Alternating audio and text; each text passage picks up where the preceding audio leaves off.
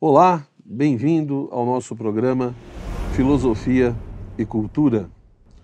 Hoje nós vamos refletir sobre uma figura extremamente importante que aparece aí na história do pensamento humano, na história, evidentemente, da filosofia.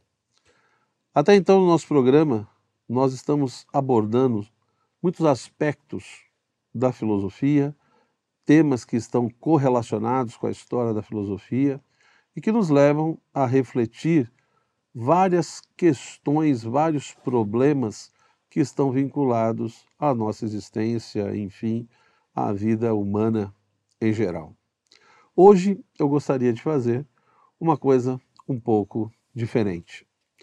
Ou seja, se por um lado, como nós vimos ali a partir do pensamento de Platão, da figura de Sócrates, né, nós vemos que de fato a filosofia ela busca compreender o princípio de todas as coisas e pressupõe um amor profundo à sabedoria, à verdade. E tanto ali na figura de Sócrates quanto de Platão, nós vemos que a filosofia ela nasce justamente nesse contexto do diálogo.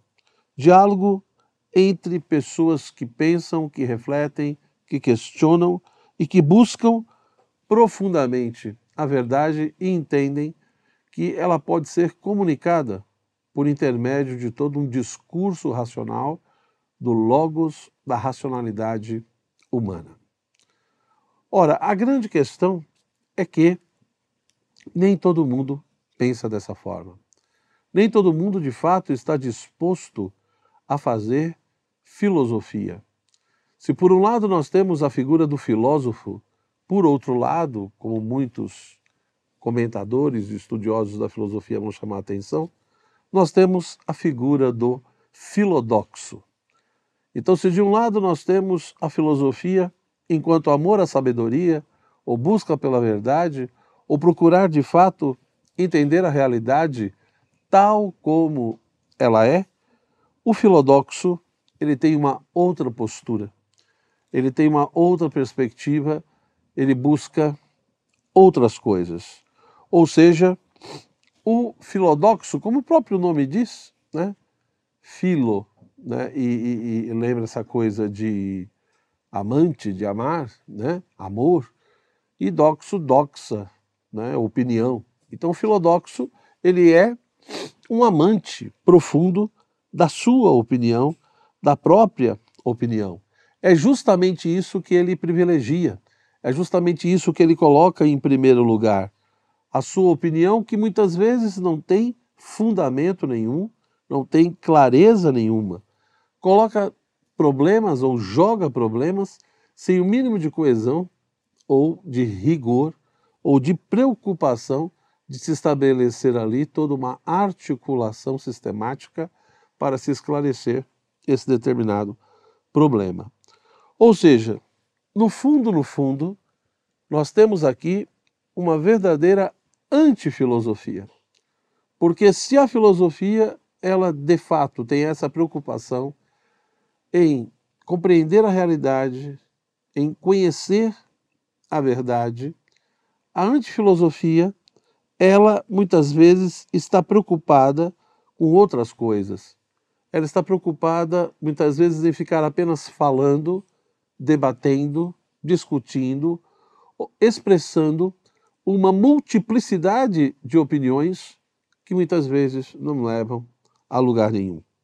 No fundo, no fundo, o que o filodoxo busca é a sua fama, a sua glória e não a verdade. O amor dele está muito mais vinculado em aparecer, em ser famoso, do que realmente conhecer a realidade tal como ela é. Ora, a filosofia ela não é simplesmente uma bagagem de meras opiniões ou de impressões simplesmente subjetiva. Ela é muito mais que isso. Ela busca, de fato, como nós já falamos aqui várias vezes, a verdade. A verdade no sentido de conhecer a realidade em si tal como ela é. Mas o filodoxo, ele parece duvidar justamente disso. Ele parece relativizar todas essas coisas. Ou seja, o filodoxo ele se apresenta muitas vezes como alguém que tem uma capacidade argumentativa muito grande, que sabe usar as mais diversas argumentações, né? E usando dessas argumentações, ele procura então persuadir as pessoas. Né? Ou seja, a argumentação é usada como meio de persuasão no contexto de debate, de discussão, principalmente de controvérsias. Né? Então você está ali num contexto onde uma determinada questão é colocada, várias opiniões são expostas e, portanto, um ambiente de controvérsias se estabelece. Né? O filodoxo, ele ama isso, ele adora isso. Ele gosta de participar dessas controvérsias no contexto de diversidade enorme de opiniões, né? a fim de que, nessa discussão toda, usando os seus argumentos, sabendo ali convencer e persuadir o outro, ele, pela força, não de uma de uma argumentação lógica dialética profunda, mas muitas vezes apenas com uma certa retórica, e aqui retórica no sentido às vezes negativo, no sentido de simplesmente é, é, essa arte das palavras, da eloquência, mas não no bom sentido, no sentido da manipulação de fato, né? De saber usar as palavras, de saber é, é construir argumentos mas muitas vezes manipulando determinados dados, a fim de que uma determinada opinião simplesmente prevaleça, né, independentemente do conteúdo que está presente nessa opinião. E aqui tem um outro elemento extremamente importante. Ou seja, o filodoxo, na medida em que ele, pela via da argumentação, né, ele usa tudo isso como meio para persuadir o outro, participando de todo um debate, uma controvérsia, onde tem várias opiniões e ele quer que prevaleça uma. Mas essa opinião que prevalece, não é que ela prevalece porque ela é a mais verdadeira. Na realidade, o conteúdo da opinião não importa. Né? Ou seja, não pode se questionar sobre a veracidade ou falsidade do conteúdo. Justamente porque, já que estamos no, no nível da mera doxa, da mera opinião, não se pode colocar esse problema. Ou seja, aqui há um elemento que no mundo moderno contemporâneo foi ganhando cada vez mais força. O importante, muitas vezes, segundo esses autores, segundo é, esses teóricos, né, ou enfim, esse tipo de pensador, não importa muito a resposta. O que importa é a pergunta pela pergunta. O importante é colocar um determinado problema, uma determinada questão que nos leve a, a, a refletir e a analisar aquele problema a partir de vários ângulos. Né? E questionar, portanto, discutir sobre a veracidade ou falsidade do conteúdo da opinião seria né, você é, ter como ponto de partida uma grande ilusão, segundo esses autores. E por que, segundo eles, o ponto de partida seria uma ilusão se você fizesse esse tipo de pergunta? Né? Então eu tenho a opinião A, essa opinião A prevaleceu e diz, ela defende um determinado conteúdo. Mas esse conteúdo é verdadeiro? É falso? Essa opinião prevaleceu porque é mais verdadeira? Não. Essa pergunta não é importante. Essa questão não é importante. Ou seja, só faz esse tipo de pergunta a pessoa ainda que não atingiu toda uma maturidade intelectual. Então, aquela pessoa simplória, aquela pessoa ingênua, segundo esses teóricos, aquela pessoa imatura intelectualmente é, é que ainda está preocupada com esse tipo de coisa. Porque a pessoa que de fato tem uma maturidade intelectual, né, que já atingiu tudo isso, ela não cai mais nessa ilusão no sentido de que algo realmente é verdadeiro e algo é falso. Não. O que nós temos são abordagens, o que nós temos são apenas é, perspectivas, né? análise de um determinado ângulo, e, portanto, como eu dizia para alguns, o importante é muito mais a pergunta do que a resposta. O importante é muito mais você conseguir vislumbrar aquele problema e aquela questão a partir de ângulos e aspectos diferentes, porque isso assim vai enriquecer a sua cosmovisão, a sua visão de mundo, a sua é, compreensão e análise da própria realidade. Então, nesse sentido, né, muitos até citam os sofistas, ali no contexto do mundo antigo, né, como filodoxos, e muitos me perguntam, né, professor, mas é, é, é, os sofistas realmente se encaixariam aqui? Lógico que há controvérsia nesse sentido. Né? Muitas pesquisas de, ano, de, de, de alguns anos para cá procuram, né, principalmente ali na França, na, na Inglaterra, etc., você vai ter muitos livros, alguns até que já foram publicados no Brasil, que procura resgatar, digamos, uma, uma imagem mais positiva dos sofistas, né? e não aquela imagem tão negativa deixada por Platão, enfim, por Aristóteles e outros, né? de que os sofistas eram vendedores do saber, que os sofistas estavam preocupados simplesmente em ganhar dinheiro, né? porque cobravam para ensinar, e, e que queriam simplesmente enganar e manipular a consciência das pessoas, etc.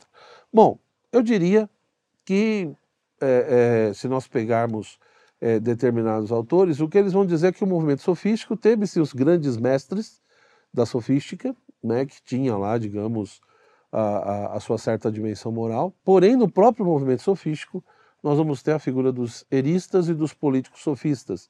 Os eristas, eles gostavam de debater, discutir, né, debater por debater e vencer o debate o prazer de vencer o debate, o, prazer de persuadir o outro de que a sua opinião deveria prevalecer a partir de uma certa estrutura argumentativa que ele expôs ali. E não porque o conteúdo era verdadeiro.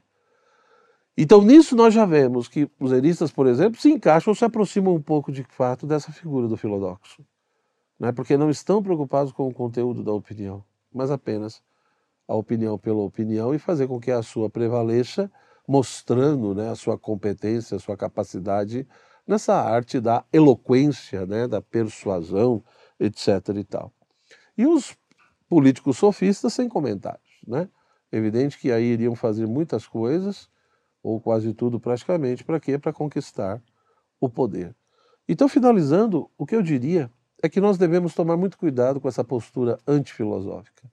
Uma coisa de fato é a filosofia, que tem sim esse desejo, que é movida né, por essa intenção de conhecer a realidade, de conhecer o ser, de conhecer o princípio de todas as coisas e, portanto, de atingir a verdade, seja sobre o mundo, sobre o homem, sobre o divino, seja sobre o que for.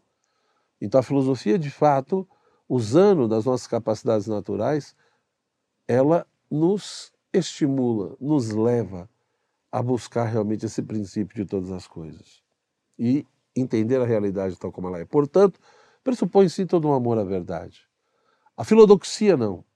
O filodoxo, no fundo, no fundo, se a gente for ver, ele está muito mais apegado, ele valoriza muito mais as suas próprias opiniões, ou seja, as suas impressões subjetivas, aquilo que ele acha sobre determinadas coisas simplesmente, né? E visando muitas vezes o quê? A fama, a glória, ser aplaudido pelo outro. Infelizmente, nós vivemos uma época muito complicada, no Brasil principalmente, nós temos uma coisa horrorosa, às vezes, na nossa cultura. Todo mundo quer ter opinião sobre tudo. A pessoa não leu nada, não estudou nada, ela leu alguma coisinha na internet, ela viu alguma coisinha em algum portal, ou seja, ela tem uma informação extremamente superficial e ela se sente ali capacitada de ter uma opinião ou de emitir uma opinião sobre aquilo. Isso é muito triste. Nós precisamos ter claro que nós não somos obrigados a emitir opinião, nós não somos obrigados a ter opinião sobre tudo. Tem sentido ter uma opinião, e é evidente que se é uma opinião é no sentido pessoal, subjetivo, né? Ou seja, é o seu modo de ver aquilo. Então, tem sentido ter uma opinião quando você leu sobre o assunto. quando você estudou, quando você parou para pensar sobre aquilo, quando você tem um, um mínimo de conhecimento para falar sobre aquilo. Mas quando você não sabe quase nada, não tem sentido nenhum emitir a sua opinião. Isso é muito mais um, um vício cultural, né, que infelizmente é, perpassa o nosso país. Da mesma forma, aquela história de que você tem que respeitar a minha opinião. Isso é um absurdo, isso é uma coisa boba. É só você parar para pensar um pouco. Eu não tenho que respeitar a tua opinião. Eu tenho que respeitar o direito que você tem de ter uma opinião. Então, isso eu tenho que respeitar. Eu tenho que respeitar o direito que todo ser humano tem de ter uma opinião e de expressar essa opinião. Agora, a opinião em si, se eu respeito a sua opinião, mesmo que seja uma opinião sem fundamento, sem sentido, ilógica, contraditória, confusa, se mesmo assim eu respeito a sua opinião, com todos esses atributos né, que mostra que ela não é verdadeira, no fundo, no fundo, eu não estou respeitando a sua opinião. Isso é uma expressão de um desprezo profundo que eu tenho por você. Você, para mim, não tem valor nenhum. E, portanto, como você não tem valor nenhum como pessoa para mim, o que você diz não diz nada. Então, por isso que, na realidade, parece que eu respeito a tua opinião. Mas, na realidade, eu desprezo você enquanto pessoa, enquanto ser humano. Porque quando você realmente ama e respeita alguém, você presta atenção e você valoriza aquilo que aquela pessoa diz e analisa. E ao analisar se realmente tem fundamento, tem sentido, você aceita e respeita. Se não tem, você estabelece ali um diálogo, uma discussão, procurando mostrar para ela que a opinião dela né, não se sustenta. Apesar dela ter o direito de ter uma opinião, ela só pode exigir que alguém aceite e respeite a opinião dela se essa opinião tem fundamento e se sustenta do ponto de vista lógico, do ponto de vista da coerência racional. Então, eu gostaria que vocês pensassem muito um pouco sobre isso. Nós vivemos um momento confuso na nossa sociedade, principalmente por causa das redes sociais. As pessoas, elas querem ter opinião sobre tudo, falar sobre tudo, mas muitas vezes isso não vem acompanhado de um interesse pelos estudos e de um amor pela verdade. Então, no fundo, no fundo, nós temos muito mais filodoxos do que filósofos. Nós temos muito mais pessoas emitir um monte de opiniões confusas e infundadas, colocando problemas é, sem rigor nenhum, sem coerência nenhuma, do que na realidade pessoas que estão pensando e procurando observar a realidade de uma maneira minimamente adequada. Então, que você possa refletir sobre isso. Será que vale a pena ser um filodoxo? Será que vale a pena ter opinião sobre tudo?